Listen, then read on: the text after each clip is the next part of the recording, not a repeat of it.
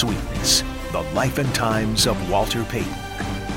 Welcome into the Savoring Sweetness podcast. Jarrett Payton sitting alongside the producer of the amazing special that was aired on WGN TV, my man Rick Tarsitano Tano. Tano, Tano. I mean, Tano? it kind of switches in my own head. My kids say it both ways. I just I, I, I always feel like I'm messing it up, and then I thought about it on air, and I was like, I think I messed up my one of my best friend's names. It happens. can I can I ask you a question? Sure. Um, what's your takeaway of the response that we've been getting over the savoring sweetness special? I think a lot more people have been talking to you about it. Nobody like sees me on the streets like, man, I saw it. okay, but here inside the WGN studios, I mean, people. Yeah, it's it's nice to have people that don't really seem to care a lot about sports on a regular basis care. Uh, seeing texts from friends of friends was cool because that made me realize that people that didn't get a text from my wife to watch it actually watched it, and it, you know, the, a random Bears fan here or there saw it, watched it, and wrote in. And normally we get emails about what we they don't like, but to get emails about them genuinely liking it, you know, I'm reading through it, waiting for the part where like a butt or this was wrong or everything was good. I think. it, I think, um, exceeded even my expectations uh, from the beginning because uh, you had the vision. I don't know if I had the vision like the first two months, uh, to be honest. I mean, I knew it, but I didn't have like this feeling that it, like how it morphed into something that You just was- knew we were going to be talking to cool people. You Yeah, didn't, you didn't I- see how it was all going to be connected. Yeah, I didn't see I was all going to be connected, and it. I have to tell you, phenomenal. Like you did an amazing job. Um, I know my part in what I did, but you like putting it together and putting the puzzle pieces together. I think that's what you did. It. It was perfect. I mean, it was literally perfect. And thank you to my dad who's up there because he he made us have to work for this one and we know you and I know why he made us have to work from this one and it came out perfectly and I'm glad we went the way that we Yeah, went. Not to get sappy or sentimental, but to hear his last part, which is my favorite part, where he talks about not caring about the records or not caring about all the accolades, but just knowing that you tried your best. That's what I thought of with the three to four hours leading up to the special with me still like tinkering away, trying to trying to make all the, the levels work and, and make sure that there was there was no glitches here or there. I, it's it was such a huge not burden, but I wanted to do right by you guys, and I think hugging your mom afterward was probably the the, the first time I could really exhale. Well, that was the funny part because we were at O'Donovan's watching the special with a bunch of people. Shout Thank you to to O'Donovan's. O'Donovan's and everybody that came out to sit and watch the special with me live. They just What was the room like? the room was if for a place where there was people that were sitting inside of the area that we were in in O'Donovan's and they weren't even there to watch the special. They just like sat down to eat. And then by that like by the time that it was on air, they started figuring out like, "Whoa, wait a minute. That guy right there talking is the guy that's on that TV familiar. screen." Yeah. And then they started to piece it together. And I had two ladies come up to me and said, We did not come out tonight to watch the special, but we were blown away and we're glad that we did. Everything happens for a reason. And I said, Thank you for being here. To get a standing ovation from all the people in the room, Yeah, that, that was was that was pretty good. that was that was pretty special. So I mean, it's doing great things. It brought back a lot of memories to a lot of Bears fans and a lot of people who care deeply about my dad. And then I think it was pretty much the best setup for Thursday night, even though the outcome wasn't what we all expected, but it was almost the perfect setup to the Bears kicking off their 100th season, the NFL kicking off their 100th season, and the Packers and Bears rivalry. Right. And I just to touch on the all the people that were at the watch party, hearing from your mom's friends and from your dad's friends that they liked that because they said like we've seen highlights of him a thousand times, and I, I wish I really wish I could have put in at least one, uh, but to to have it focus on everything else, I think was really cool uh, t- to kind of go through chronologically him coming into the league, coming into Chicago, being a huge part of Chicago, and just how much of a lasting impact he still has to this day. Yeah, a lot of the people that were at O'Donovan's were people who they know my family very, very well and have been around in um, the good times, the bad times. They've been there, and so for them to truly love it, I mean, the text messages I got by the time that I got home, it was I was blown away. I was literally blown away, and that's what it's all about, man. When you have something special, man. I started to know it was special like around after. I think it was after the Barry Sanders interview where I was like, man, this.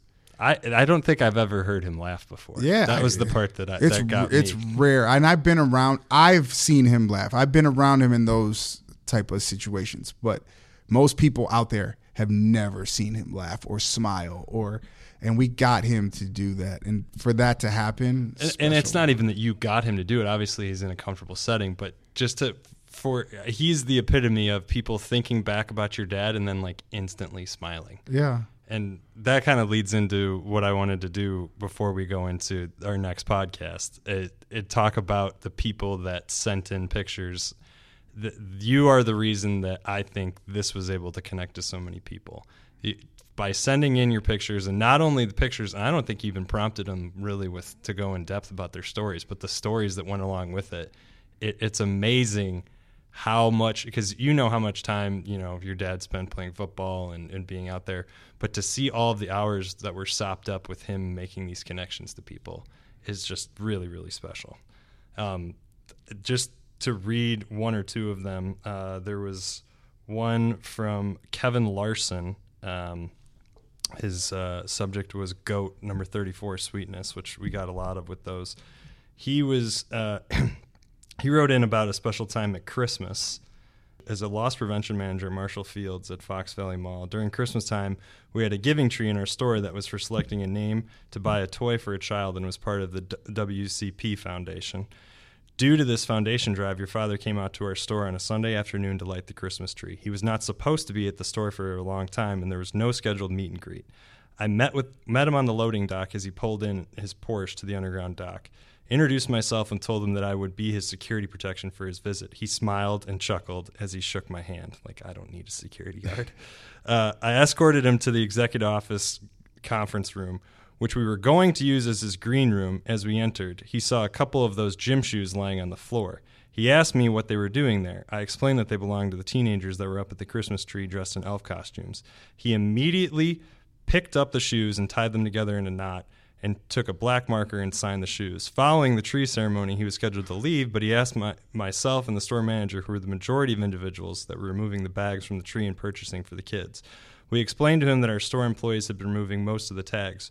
Just like that, he wanted to walk around the store and meet and greet our employees that were working. Not quite sure it was to the delight of the PR lady, but we did it anyway. took us about 60 minutes, but we walked department by department, up and down escalators between the three floors of our store. Just like my time meeting him at Poplar Creek, he continued to, to be fun and playful, pinching my butt as we rode up the escalator and embracing me in a headlock. When we were finished, he stated that he needed to purchase some Christmas gifts for Jarrett, and I asked if I would if asked if I would walk with him to various department stores and give my opinion on his selections. I believe that time you were attending the U. We walked through Polo Ralph Lauren department stores and other men's areas. I remember he grabbed a leather jacket and asked me if I thought you would like it as a college kid. I told him that you would. He also purchased some sweaters for you before leaving the store. I mean, it's so crazy. Meets a guy, goes on a two to three hour adventure with him, just treating him like he was his best friend the whole time. I think that's just a testament to the kind of dude he was. It's just so crazy to think about so many people having that connection with him, and I think that's what made the special so so meaningful for us. I think also for the people out there is because they had that connection. My dad did take that time to get to know somebody, and but three hours, three hours. Yeah, like he, that's he like, wasn't even what? supposed to be there. Like he was That's- supposed to just go in and out. That's that's crazy. I don't think I ever saw that leather jacket though. So Your mom said that you had a leather jacket. I did, but it was a that was the one she bought for me. She took me down down. oh, that was when she was. That was when you were younger. That was my or was that younger. that was before you picked the. U. that was before I picked the U. Can we talk about that decision real quick? Because because your mom did not seem to like you picking. No, she did not like the whole going to Miami thing at first. She didn't like it. She thought it was too far. Um, she thought I didn't fit in, and I don't know. I think the biggest thing was that was too far, and you know, my, like she said in the special, it was like my dad just had to tell her, like, just chill, Connie, relax, because this is the decision that he made. We just gotta be there. We gotta be there to support him. And by the end of it, she never really talks about it. I mean, it was the best place for me, and I learned so much. But yeah, and she did not mind leaving the in the wintertime to come to Miami to see a game when it was warm and like 70 degrees. like you said, what would you rather do? And he said, I'd rather go to Miami. Thank you. Yeah. Thank you. Um, but playing off, uh, well, I'm going to try to read at least one uh, submission every time we do something like this, just because there were so many, and I want people to know that it, it mattered it, to me, and I'm sure it mattered to you to read all of those.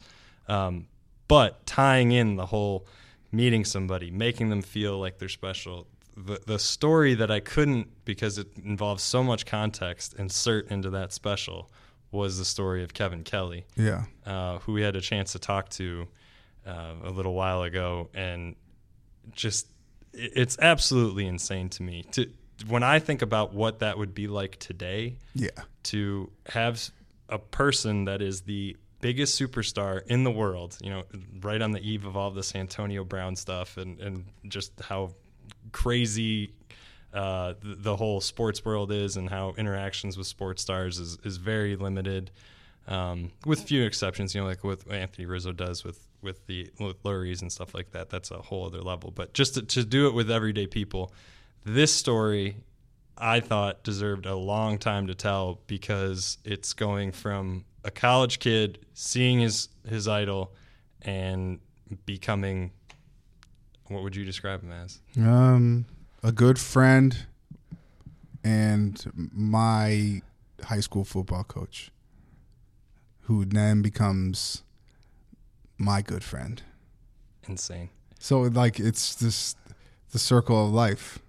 Like it's it does it doesn't make sense when you like put it all together. Because Yeah, I didn't even play, I didn't even I didn't even play football until high school, and he becomes my the the coach at my high school, and then I decide to switch over to football, and it was not because of him. I just did that, and it just all happened to be Yeah, this one of my this guy is friends. is living proof that everything happens for a reason. Oh, it is, and I think the stories. Um, that's what that's what's going to grab people. Just to hear some of the things about my dad and how he worked out. Worked out, it's not putting Okay, shredded his body. well, yeah, how he he committed to being great, man, and it it took a lot. I mean, people see what they saw on Sundays, and they see it in the videos. Kevin got to see it behind the scenes and him getting ready for those moments, which are.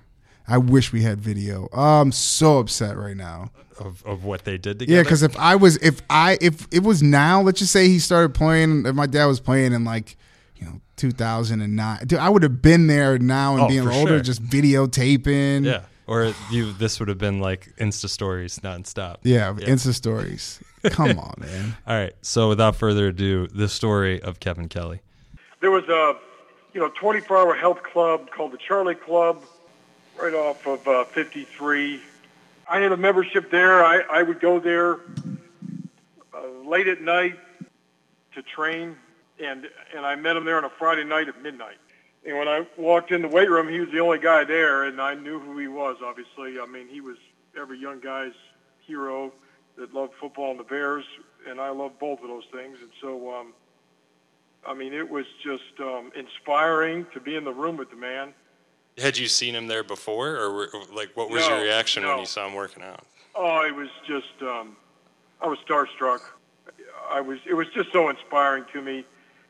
I, you know, I figured he was there to be left alone that hour of the night on a Friday night to train, and um, it was just awesome to be in the room, you know, trying to get a workout in, in his presence. Really, I mean, it just was very motivating for me. And then after, you know, I don't know, uh, 20 minutes or something, he came over to me and I thought I was bothering him, so I started gathering my stuff up.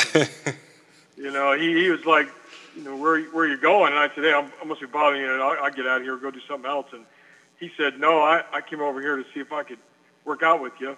I mean, I literally was speechless. That's when he introduced himself. He goes, oh, I'm sorry, I'm Walter Payton. Like I didn't know. We we worked out for like three hours. Afterwards, he said, you ever want to do this again? Here's my phone number. Walter had one of those Motorola cell phones, those real big ones, you know, first generation cell phones. And um, I, I didn't ask him for his autograph or anything. You know, so I'm like, no one, no one of my buddies are going to believe me. And so even when he did that, he, he printed his name and gave me a cell phone number. And, and, you know, I told him, I said, hey, look, I, you met the right guy tonight. I'm calling you tomorrow. and he didn't think I would. He said, no, you'll be too sore. You won't show up like everybody else. And, and you know, we, we certainly weren't connected by talent. Uh, we were connected by, you know, passion for the game and really sort of an obsession with uh, training. And you know, I just wasn't going to quit on him. And he figured that out, looking back, probably pretty quickly. And I mean, I was the benefactor of that. You know, I mean, I owe the man um, a lot certainly my college career I do. And, you know, I'm still working in football today, uh, you know, 30 years later, whatever it is. So um, I owe, owe him and his family a, lot for that. Well, I know one thing, Kevin. Uh, man, it, my dad did not work out with a lot of people, and a lot of people couldn't keep up with him and what he did. And I know you guys met at the Charlie Club, but you have to tell people the stories because you are one of the few not just to work out with my dad at the Hill, but to do it on a consistent basis. I, I, just want you to talk about those workouts and how grueling they were, how my dad attacked those, and how did some people that would talk trash think that they would come out there and run that hill, and what would happen to them? Yeah, it was it, was awesome, Jarrett. It, it wasn't a hill; it was a mountain. You know, it was a just an awful landfill area close to the Charlie Club, actually, you know, that is now that Nickol Knoll golf facility.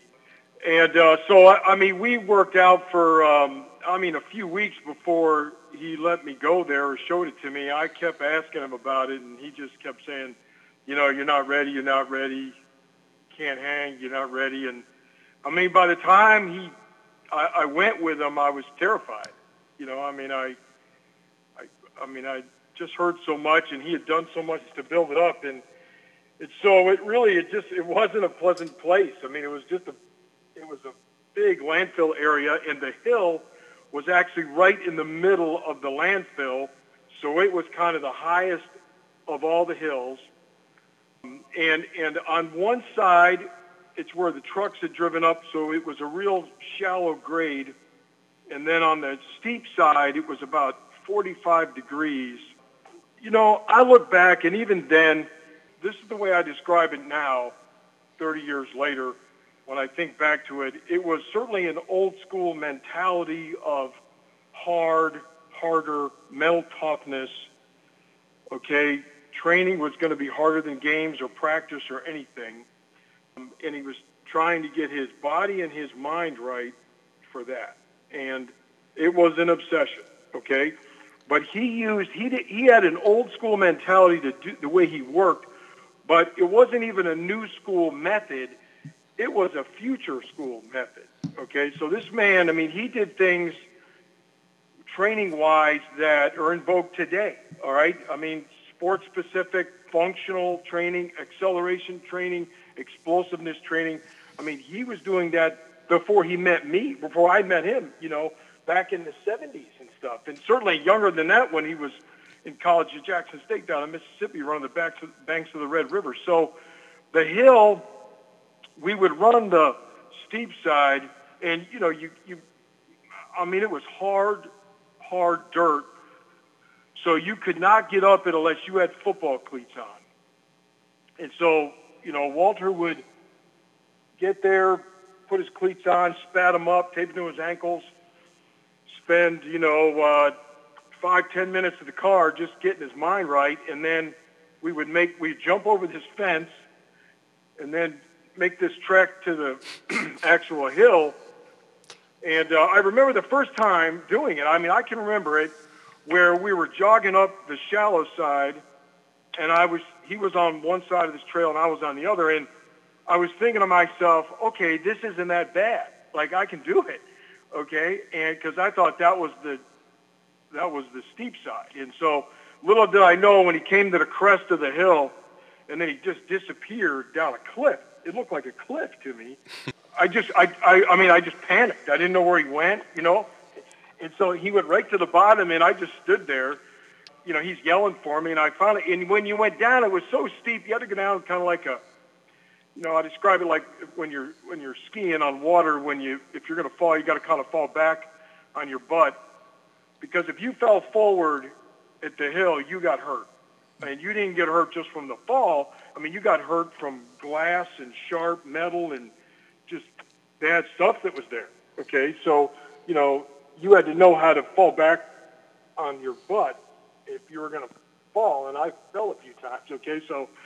Uh, but when I got to the bottom, you know, he shot right back up, and it was just grueling. I mean, you know, you would only run this thing ten times or something. Even when we were in, I was in the best shape of my life, and um, it was hard. It was just you. Can, I just can't describe how hard it was. It was, um, you know, probably 70 yards from one end to the other, 45 degrees. There were a few trails.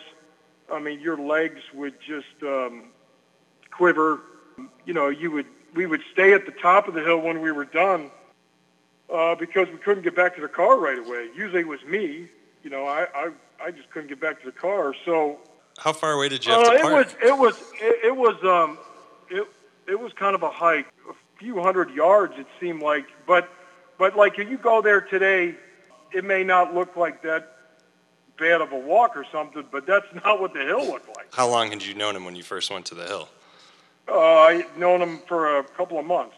Um, and he just you go out to the middle of seemingly nowhere to a dump, and what, what are you thinking? Yeah, yeah. Well, when he pulled up, he, he would drive to the back of this neighborhood. I used to ask him, even over the years, you know, how did you find this? And he he would say, oh, I saw it from this road or I saw it from that road, but know, I'm like, Walter, you, you can't see the hill from those roads. I mean, I checked, you know.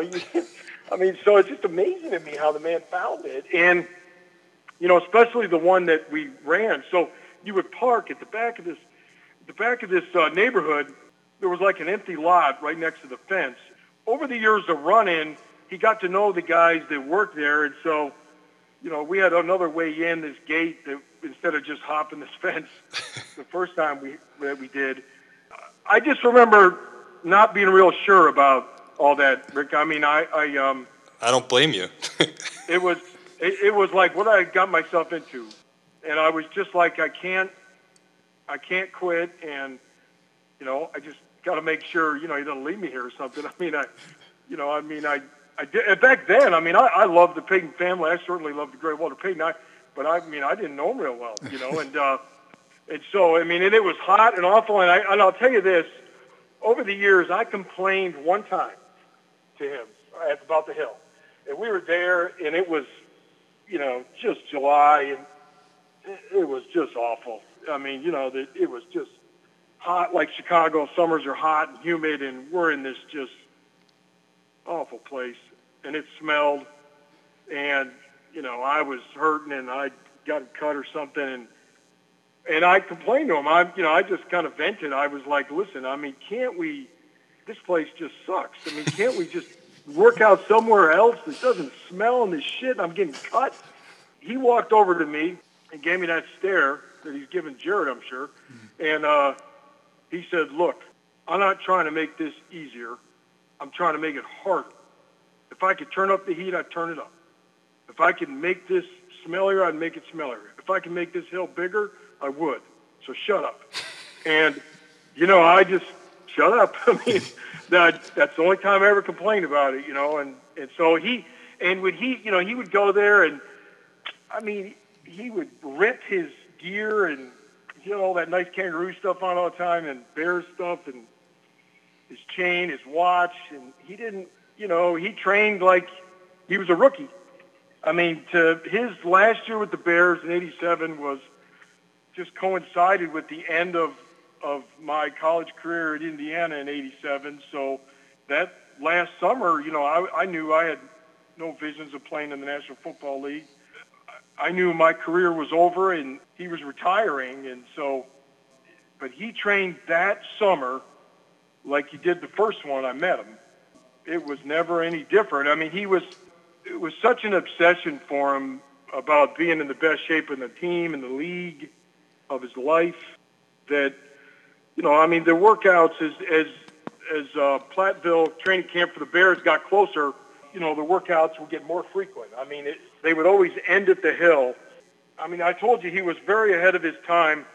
You know he knew uh, there were two other things that come to my mind. He knew a farmer wasn't too far away and had bales of hay that were about four or five feet high rolled up you know, every 20 yards as, as straight as the eye and as long as the eye could see. We would go there and, you know, I'd get in front of one row and he'd get in front of the other and we would run. And when he first introduced me to it, he's like, when you get to the bale, just get over it somehow.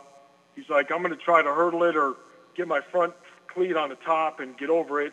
He's like, just do what you got to do and try to keep up, which was always impossible. And so I, I, I was getting over, I don't know, the first half a mile or something. And uh, then I just started going around him because I couldn't, I just couldn't do it. And I mean, I'd look over and, I mean, you can't make it up. He would be getting, he'd be hurdling them, and then his front foot, and then he would get to those things, and he would dive over like he was at the goal line, and he would roll over on his shoulders, on the back of his shoulders. I mean, the guy had the, the, that craft perfected, where he wouldn't injure himself. And so when I'd see him do it for the Bears you know, in a game and people would ask me about it, I'm like, I've seen that guy do that with no pads on. right. with no problem. Okay? On rock so, hard ground. Right. Okay. And and then there was other thing. There was a forest preserve when they moved to South Barrington, the Paytons. From one end to the other, it was like 75 yards or so, and uh, there were these pine trees, and they were interspaced, and you know, so we pulled up to that one time, and I was just like, "What are we doing?" Okay, and he's like, hey, take your cleats off and just follow me. You know, he would run through the forest, dodging the trees like they were tacklers and full speed. And I was behind him the first time, and I just remember all these branches flying and stuff. And then over the years, when doing that, you know, I, I see, I remember that there were two times where he hit a tree, full speed, just ran into a tree, and, and uh, you know, I, I mean, I was like, holy cow, you know, is he, is Walter hurt? And, you know, I'd get up on him and he'd be getting up and brushing himself off and just take off. So the other thing about the hill to describe to people that, you know, kids that train or athletes, players, because I go around in my current job at college campuses and football programs and see these strength coaches that build hills and things. And he was so far ahead of his time because the, the steep side is the side that he used for explosiveness and strength okay? And then the shallow side, we would run down that for acceleration training, you know, to lengthen your stride and get faster, okay? And so, you know, I don't know how Walter ever figured all that out, but he sure figured it out. You know, he said to me, you know, if you ever want to do something that, you know, you get tested for at school or whatnot, you know, we can do it as long as you can prove to me that it helps me be a better player on the field. And so you know, back then, you know, everybody was, it was like bench press, you know, power clean, squat, and, you know, run gassers and hundreds and 40s and things like that. And I remember, I remember asking Walter about the bench press, and he said, yeah, I don't understand how that's going to make me a better player lying on a bench pushing weight off my chest. He said, you know, that might help me when they're all tackled me. It's just getting them off me or something. But you know, football is played on my feet, so I got to do stuff on my feet. And, you know, he made me, you know, just stop and realize, you know, he was right. I mean, it was all functional training, you know. So, and I remember that it was, you know, it was just, it was just such great. Once I got closer to him and got used to it and got in better shape, so I wasn't dragging the man down. I, I you know, I, I just loved how it was different every day.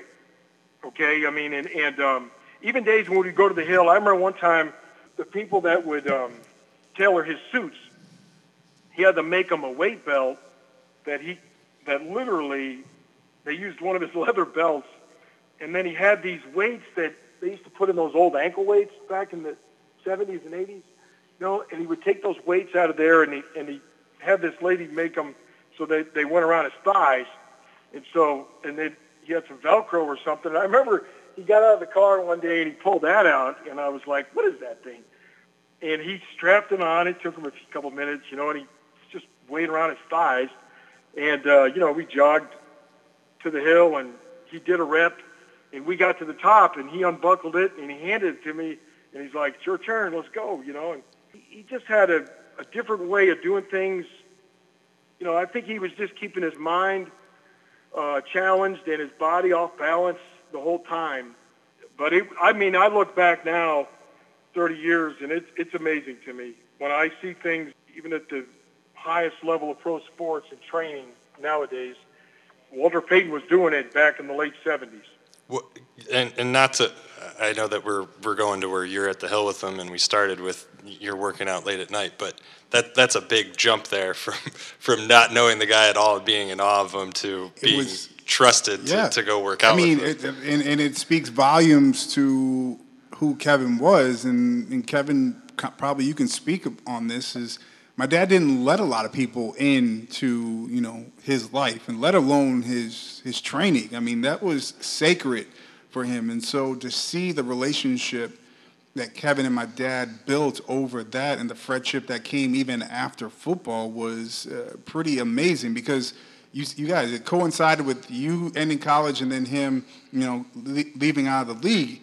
And then it was like, then your friendship kind of blossomed from there. And that's, you went from a kid not knowing him, I mean, knowing who he was to then becoming one of his best friends. And to me, it's just over that time period, everything that you guys went through and what you saw. So, what I want to ask you, you saw my dad in those times of getting ready to play.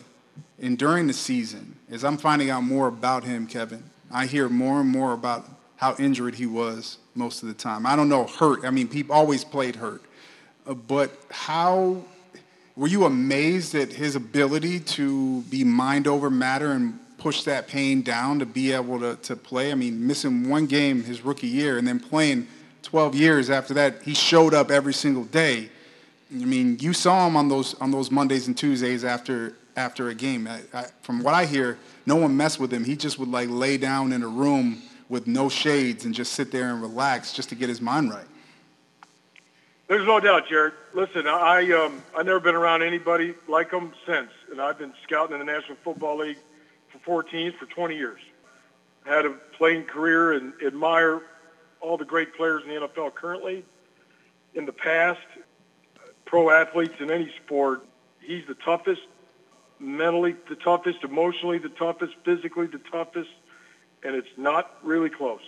So, I mean, I remember, you know, when he had both of his knees scoped, I want to, you know, at, at the, uh, he called it his 10,000 yard checkup. And, you know, I mean, he was barely off crutches, and I had gotten home from school, and I remember your mom, Connie, um, your mom, Connie, said to me, you know, I'm glad to see you. You got to get him out of here. And, you know, I didn't think there was any way the guy could run the hill. And, and we would go there, and I, I remember that.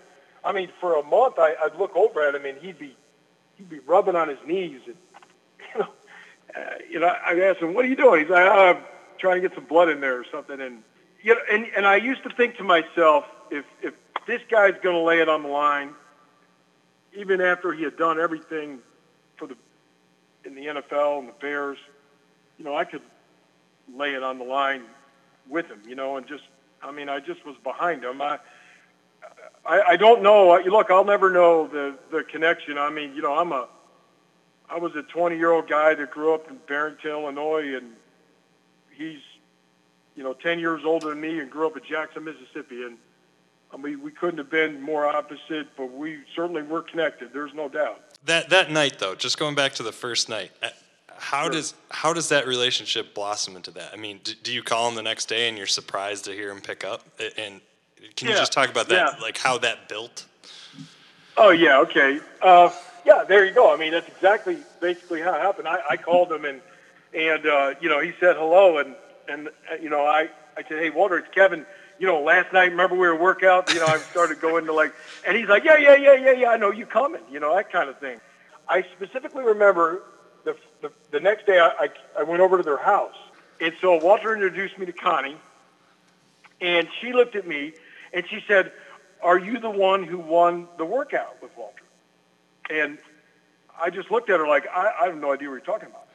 Okay? And Walter goes, no, no, that's something else, Connie. Because I guess they had, they had, I don't know if it was an auction or what it was for somebody to work out with Walter and meet him somewhere or something.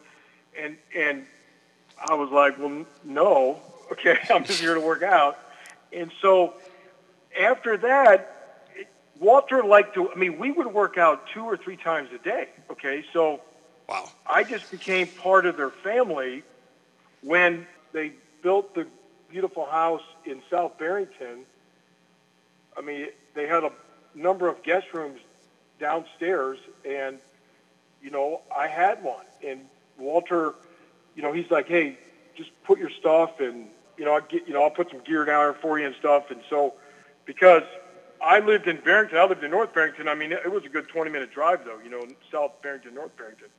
And so, I mean, I wouldn't. There are a lot of times. I mean, I, I just wouldn't go home. I mean, I just sleep there. And uh, and I was. I mean, they're the Paytons are family to me. Okay, so I mean, they they they brought me into their family. I mean, this was. Uh, I mean, Jarrett had to be a year or two old when I first met Walter, right, Jarrett? I mean, yeah. you know, I was there when Brittany came home. You know, from the hospital. So I mean, it's amazing. And I started coaching Jarrett Payton in high school when Jarrett Payton was a junior in high school, and that's exactly when I met his father in my, that time of my life. And wow. if that was the work of God. Listen, I owe my career in football to Walter. He was the one who encouraged me to get into coaching, to stay in football. I mean, he knew that I wasn't, you know, good enough, talented enough to play in the league, and he just, you know, he just felt like you know, I needed to stay in it, and, and he was right, and I'm glad I did. And, and uh, you know, I, I, um, I, I like Jarrett. I, I miss him daily. Still hard to believe he's gone. That that was kind of going to be my, my last question for you. Is just in the position you're in, you you're part of their family. You're with him day in day out when he's working out. You're watching his son blossom into a similar type player, and then you. How, how did you find out what he was going through and I mean, how, tough is that? And did, did, you get to talk to, to Walter about any of that? Yeah, it was it was brutal for all of us. You know, Walter's weight never fluctuated a pound or two, and all of a sudden he lost 20 pounds. And he, he called me once at school, and he, he he said, "Hey, you want to go play golf?" And this was after his surgery and everything. And I'm thinking, this guy can't play golf. He, they cut, basically cut him in half. Uh, but you know, I met him and we went and, and he was, Walter used to be able to hit this one iron like 300 yards or something and he teed it up and he couldn't turn because he, you know, literally they just cut him in half and, and he was frustrated that he couldn't hit it and he's like, why can't I do this? I'm like, you know, I don't know. cut your body in half. That's probably part of the reason, you know, and, and so we had these, his brother Eddie was, you know, the golf coach at Jackson State and great guy, great golfer he had these super long tees. So anyway, we, we teed it up really, really high and he hit it and played a few holes and said he was tired. And I mean, you know, and you'd go, but, but to, when Jarrett was asking me about how tough Walter was, here's a, here's a great example. Okay. I mean, even in his, uh, darkest hour, you know, he, he just didn't, he didn't want a morphine drip. I mean, the man had a patch on his shoulder for pain, for pain. And uh, I remember sitting over there. Walter loved to watch movies, um, right, Jarrett? I mean, he would sit, he would get those movies, man, and they were in the in the movie theaters, and he'd have them at the house, and man, he could watch now. And so we were just sitting there watching these movies. All of a sudden, he falls off the couch, and he's just got his arms wrapped around his midsection, and he's just groaning. And you know, I just knew I knew his level of mental toughness and physical toughness, and uh, I mean, it was it, it was just really hard to watch. Yeah, Superman, we lost him. Yeah, man, it's it's crazy. It's it's crazy to think about 20 years, and you know, we go back, and, and especially for me, just this conversation has kind of brought me back to, you know, those times, especially around that time, and and um, it was a big time for me, you know, at that time. I mean, there, a reason why a lot of this, you know, kind of got kicked off, and people that didn't see him for a while was the fact of at St. Viator when I had my press conference for, you know, choosing the University of Miami, and that's when he was back into the public. And I still remember, Kev, that like he didn't want to be there. He he wanted to be there with me, but he also didn't want that to kind of he wanted to kind of sit in the back. And I remember having the conversation with him, telling "No, I need you there. Like I need you yet there. This is one of the biggest moments of my life." And still to this day, the the video of, of you sitting next to me, him there, and and I remember that moment. But through the times, I mean, it came back full circle where you coached me and you got a chance to see me in those two years and to grow as a person, to grow as an athlete. And we went through our ups and downs, and, and you taught me a lot. So, for everything that my dad taught you, it came back full circle of you being able to teach me. And I want to tell you that I appreciate you. I love you. And um, it, it just was the coolest thing. I, I don't think for me, not only just playing football, just to, to play was awesome, but a big reason why I played is because I knew you were going to be my head coach.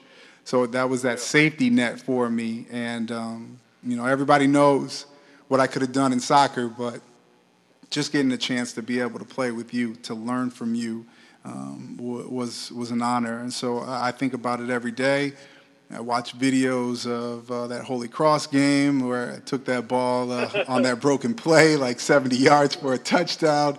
I, I, I remember you and I battling um, in the state playoff game against Marmy, and you mad at me because I didn't want to play DB. And if I could go back to that day, I would have played a little bit more DB for you, man. Oh, man I, I think about those times every single day. So I just want to tell you thank you for being you and uh, thank you for taking some time to be able to uh, jump on this podcast with us. I mean, I appreciate the kind words. Uh, you know, I, I, I certainly hope that I was able to pass along just a fraction of what your father taught me. You know, that I told you when we lost him, you let that flame burn inside you uh, the rest of your life of your dad because it's going to burn inside me. I know it does today. Uh, and that's his legacy. You know, his passion – his his obsession, his work ethic, um, his his joy in life. I mean, his you know his connection to people. You know whether they were you know like him or not. You know he was obviously an amazing football player, but he was really truly an amazing man, amazing family man, amazing person, friend um, that we all got to know because he was this great running back for the Chicago Bears. All right. So my favorite part about that whole thing was how crafty they got with going and Do you remember the house where they'd go in the backyard and go through the woods? No, I don't remember that one, but it does because I see pictures, and we only had like a handful of pictures of the hill, but I don't remember.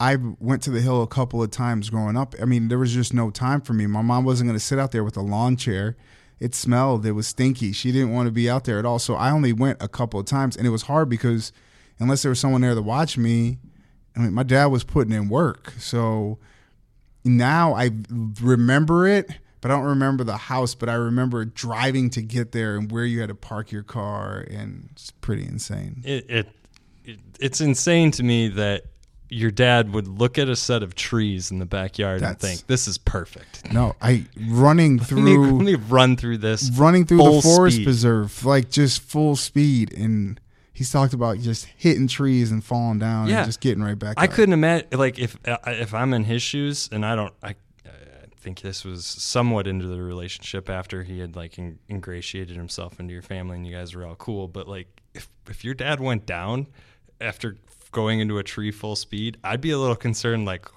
oh my, what do I do? Do I call an it? People are going to think that I killed this guy. I know. I, I probably so. And no cell phones back in the day at that time. I think about the the biggest takeaway for me was the uh, hay barrels of jumping over those and preparing himself for those for that those jumps that we all saw him do and like how he would land and barrel roll like who did people don't just do that nowadays you just do it he like literally he prepared himself for all that stuff that he did i want to know what the farmer was like yeah just come on back Right.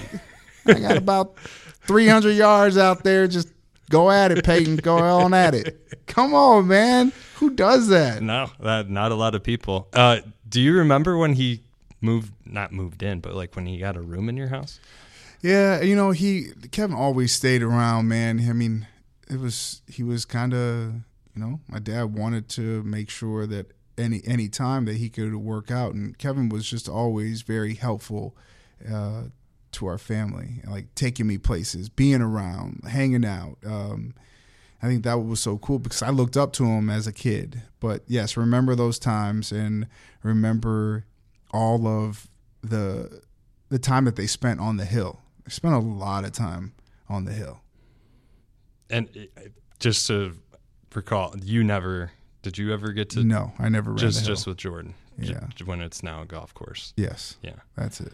Uh, the the part the part about the hill that throws me off too is what he subjected like people go through you know you see Antonio Brown when he had the what is his calf detached walking up a, a driveway like I'm not saying that he's the first one ever to to put his body through incredible pain and stress but I mean there's broken glass you're you're literally running up a, a trash heap Yeah, It- there's stuff that you could land on there that I you know, get cut man. you get or fall back and really hurt yourself. I Yeah. mean, you could you had to get. and you're in the middle of nowhere. Yeah. I mean, you're to That- get to that place. uh, Like he said, I, I would have thought like he was driving me to to go bury me. There's no ambulances getting in there. No. so someone's got to pick somebody up and taking right. them out all the way back to the street. Yeah.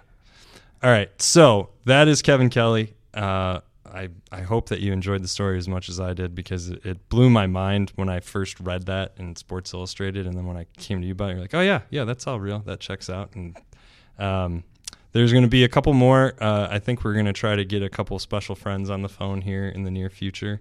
Um, there's still those extended interviews to come. I really like the one with Gary Fencik. I think that he um, is just a, a really interesting guy and an open book. Like he, True. didn't seem to to hold back at all. Um, so please keep listening. If you haven't yet, subscribe to the podcast. Uh, Savoring Sweetness, the Walter Payton podcast. Please write into us. Uh, Jarrett sent out, if you look through Twitter, uh, a, a post asking for people to send in pictures and their stories. Please keep doing that, and we will keep reading them. And uh, until next time.